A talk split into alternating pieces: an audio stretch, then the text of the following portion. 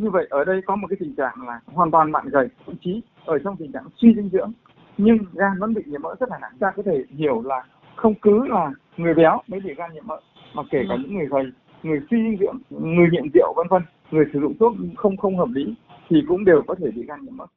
Xin chào quý thính giả đang lắng nghe podcast Báo Tuổi Trẻ. Thưa quý vị, hiện nay nhiều người nghĩ mỡ nội tạng là bệnh chỉ dành cho những người béo phì, thừa cân. Tuy nhiên thực tế thì cả những người gầy trơ xương vẫn có thể mắc bệnh này. Chính vì do thói quen ăn uống và sinh hoạt bất thường mà bệnh này đang có nguy cơ trẻ hóa. Theo Phó Giáo sư Tiến sĩ Nguyễn Anh Tuấn, Phó Viện trưởng Viện Phẫu thuật Tiêu hóa, Bệnh viện Trung ương Quân đội một không tám đã tiếp nhận điều trị cho một bệnh nhân béo phì, tình trạng gan nhiễm mỡ, mỡ nội tạng trầm trọng mà chỉ mới hai mươi tuổi. Bệnh nhân này nhập viện để điều trị béo phì trong thể trạng sức khỏe ổn định, nhưng chỉ số B M I lên tới bốn mươi mốt, trong khi bình thường chỉ số này ở mức dưới hai mươi lăm. Cho những người có, thậm chí có những bạn trẻ thì bệnh nhân mới chỉ có hai mươi tuổi, rất là trẻ trung, không hề có nghiện rượu một chút nào, nhưng tình trạng gan nhiễm mỡ rất là nặng do cái tình trạng béo phì mà mỡ tích lũy trong trong trong cơ thể, trong đó có gan. Và ở những cái trường hợp à, gan nhiễm mỡ không do rượu này thì thường đi kèm với nó là mỡ nội tạng. Mỡ nội tạng gồm có thì mỡ ở trong ổ bụng, à, mỡ của mạc nối lớn, của mạc keo ruột. À, có thể nói là nó phủ kín kiểu bụng luôn, bộc lộ rất là khó khăn để tìm thấy quai ruột vì đã bị mỡ nó bao bọc hết. Phó Giáo sư Nguyễn Anh Tuấn nhấn mạnh đang có nhiều quan niệm sai lầm về gan nhiễm mỡ và xem nhẹ tác hại của chúng. Nguyên nhân chính dẫn đến gan nhiễm mỡ là do tình trạng tích lũy mỡ quá mức ở gan, và điều này có thể đến từ hai con đường chính là gan nhiễm mỡ do rượu và gan nhiễm mỡ không do rượu. Chính vì vậy mà những người gầy gò, người ăn chay, người giảm cân đều có khả năng mắc gan nhiễm mỡ và các bệnh về rối loạn chuyển hóa do mỡ nội tạng gây ra. À, mình có thể hiểu là gan nhiễm mỡ là một cái thuật ngữ dùng để mô tả cái tình trạng mỡ bị tích tụ quá nhiều ở trong gan. Ở người bình thường thì lượng mỡ trong gan rất là thấp, chỉ chiếm khoảng độ hai đến bốn phần trăm trọng lượng của gan thôi. Nhưng trong bệnh gan nhiễm mỡ thì mỡ có thể chiếm ít nhất khoảng năm đến mười phần trăm trọng lượng của gan. Và chúng ta hoàn toàn có thể cải thiện được cái tình trạng nhiễm mỡ gan là thông qua việc thay đổi cái thói quen ăn uống, sinh hoạt hàng ngày. Bên cạnh đó thì cái tổn thương gan nhiễm mỡ thường ở giai đoạn đầu nó không có triệu chứng gì và tế bào gan hoàn toàn có thể hồi phục được sau khi mà chúng ta đã giải quyết được cái nguyên nhân gây ra tình trạng gan nhiễm mỡ. À, nguyên nhân của gan nhiễm mỡ là do cái tình trạng tích lũy mỡ quá mức ở gan nó gây ra tình trạng gan nhiễm mỡ. Thì tích lũy quá mức ở đây nó sẽ có hai cái con đường. Con đường duy nhất là do bạn ăn quá nhiều mỡ, sử dụng quá nhiều mỡ, gan không chuyển hóa kịp. À, trở thành năng lượng cho nên nó tích tụ mỡ. À, cùng với quá trình đó là cơ thể béo phì, à, thừa cân dần đến tăng cân đến béo phì và mỡ tích tụ ở khắp mọi nơi trong cơ thể, trong đó gan là cái cơ quan đầu tiên bị cái tình trạng tích lũy quá dư thừa cái lượng mỡ. Tình trạng thứ hai à, do cái tế bào gan bị tổn thương, không thể chuyển hóa được mỡ. Tế bào gan bị tổn thương ở đây ví dụ như trong trường hợp mà bạn bị uống rượu một cách thường xuyên hoặc uống quá nhiều rượu hoặc là uống rượu nó có nhiều độc tố, các loại rượu nó không được đảm bảo chất lượng, nó có nhiều độc tố thì nó sẽ gây tổn thương các tế bào gan.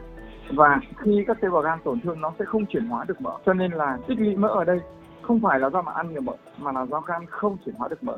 À, người ta gọi là gan nhiễm mỡ do rượu. À, như vậy sẽ có hai cái nguyên nhân rất là rõ là gan nhiễm mỡ không do rượu thì là do bạn sử dụng quá nhiều mỡ mà tích lũy ở trong gan.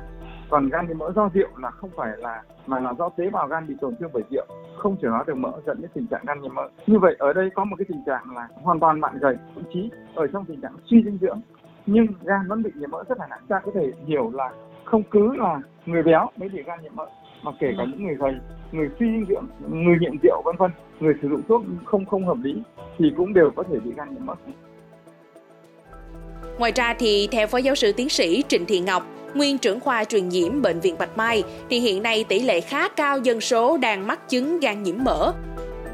Nguyên nhân là do người Việt Nam đang ăn quá nhiều thịt, từ trẻ nhỏ, người trưởng thành, người già đều thích ăn thịt.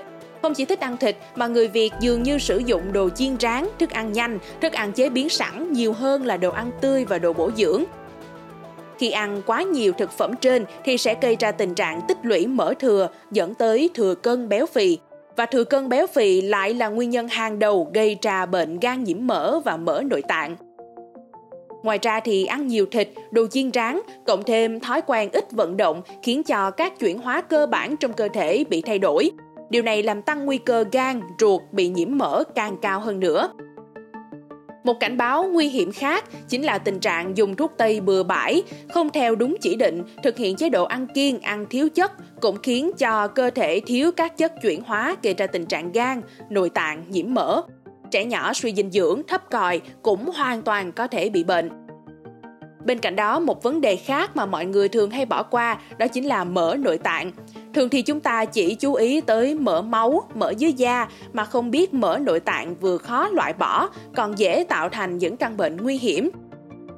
Cụ thể, mỡ trong cơ thể chúng ta có thể được phân bổ trong nhiều khu vực khác nhau. Hai vị trí chính là mỡ dưới da và mỡ nội tạng.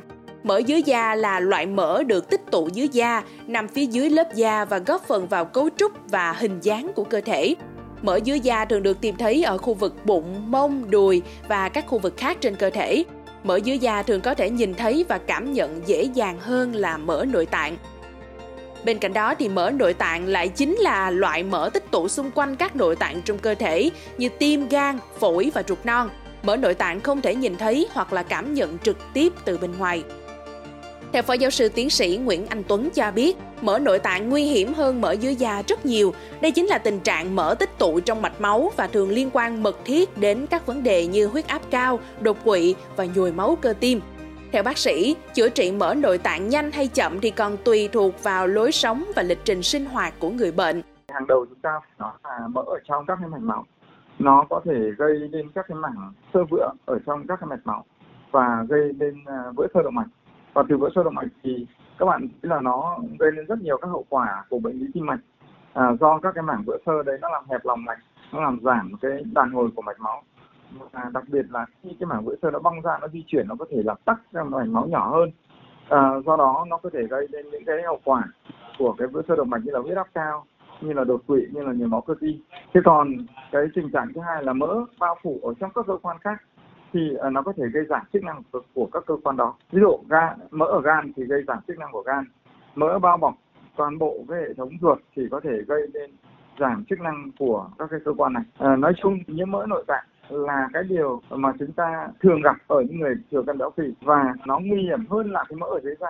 Mỡ ở dưới da thì các bạn nhìn thấy là nó gây ra cho bạn hình ảnh béo phì nhưng nó cũng không gây ra quá nhiều hậu quả. Nhưng cái mỡ nội tạng mà đôi khi bạn chưa thấy nhìn thấy hình ảnh béo phì của mình, nó đã bị rồi và nó đã gây ra những cái hậu quả khác. Điều phòng ngừa rất là đơn, đơn giản là chúng ta phải duy trì một cái lối sống lành mạnh, bao gồm có một cái chế độ ăn uống thích hợp, hài hòa, không ăn quá nhiều các cái thức ăn có chứa mỡ, đặc biệt là các thức ăn nhanh à, được à, làm từ rất nhiều mỡ. À, chúng ta ăn cân đối các cái thành phần để tránh cái tình trạng quá dư thừa cái lượng tinh bột mà nó chuyển hóa thành mỡ.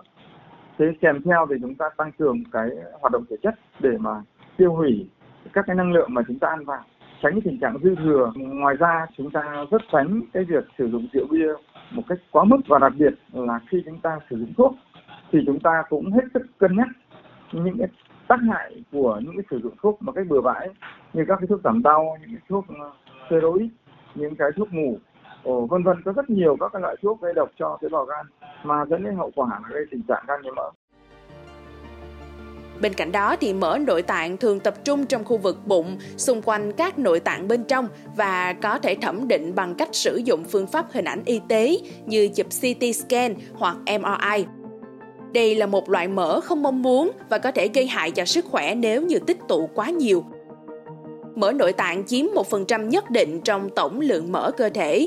Tuy nhiên thì tỷ lệ này có thể khác nhau tùy thuộc vào từng người và tình trạng sức khỏe. Trong một số trường hợp thì mỡ nội tạng có thể chiếm đến mười đến hai mươi phần trăm tổng lượng mỡ cơ thể. Về đối tượng nguy cơ mắc mỡ nội tạng, bác sĩ Nguyễn Anh Tuấn cho biết, mỡ nội tạng khi nào được coi là dư thừa thì còn phụ thuộc vào nhiều yếu tố, trong đó bao gồm giới tính, tuổi tác, chiều cao, cân nặng, cấu trúc cơ thể và trạng thái sức khỏe chung. Mỡ nội tạng có thể gây ra nhiều vấn đề sức khỏe nghiêm trọng. Đầu tiên chính là bệnh tim mạch. Cụ thể thì mỡ nội tạng có liên quan mật thiết đến các vấn đề về tim mạch, bao gồm bệnh động mạch vành, tăng huyết áp, bệnh lý van tim và nhồi máu cơ tim. Mỡ nội tạng có thể gây ra sự viêm nhiễm và xơ vữa trong mạch máu, ảnh hưởng đến lưu thông máu và gây ra các vấn đề về tim mạch. Tiếp theo chính là bệnh tiểu đường tuyếp hai. Điều này cũng bởi lẽ mỡ nội tạng được cho là liên quan mật thiết đến khả năng cơ thể sử dụng insulin và quá trình chuyển hóa đường trong cơ thể. Tích tụ mỡ nội tạng hoàn toàn có thể tăng nguy cơ mắc tiểu đường tuyếp hai. Ngoài ra, bệnh gan mỡ không cồn, non-alcoholic fatty liver disease, cũng là một nguy cơ nguy hiểm. Mỡ nội tạng có thể tích tụ trong gan, gây ra bệnh gan nhiễm mỡ không cồn. Nếu không được điều trị, bệnh gan mỡ không cồn có thể tiến triển thành viêm gan, xơ gan và các vấn đề về gan nghiêm trọng khác. Bên cạnh đó, thì tích tụ mỡ nội tạng có thể liên quan đến bệnh thận mãn tính do ảnh hưởng đến chức năng thận và quá trình lọc chất thải. Mỡ nội tạng có thể làm tăng nguy cơ mắc bệnh tăng huyết áp, đặc biệt là huyết áp tâm thu hay còn gọi là huyết áp cao. Ngoài ra, thì mỡ nội tạng cũng có thể làm tăng mức cholesterol và triglycerid trong máu, góp phần vào nguy cơ mắc bệnh mỡ máu cao, dyslipidemia, một yếu tố nguy hiểm cho các vấn đề tim mạch. Cuối cùng, thì mỡ nội tạng có thể liên quan đến nguy cơ mắc một số loại ung thư như ung thư ruột non, ung thư vú, ung thư tử cung và ung thư tuyến tiền liệt. Mong là số podcast ngày hôm nay đã cung cấp những thông tin cần thiết xoay quanh vấn đề gan nhiễm mỡ và mỡ nội tạng đang có nguy cơ trẻ hóa. Đừng quên theo dõi để tiếp tục đồng hành cùng với podcast Báo Tuổi Trẻ trong những tập phát sóng lần sau. Xin chào tạm biệt và hẹn gặp lại!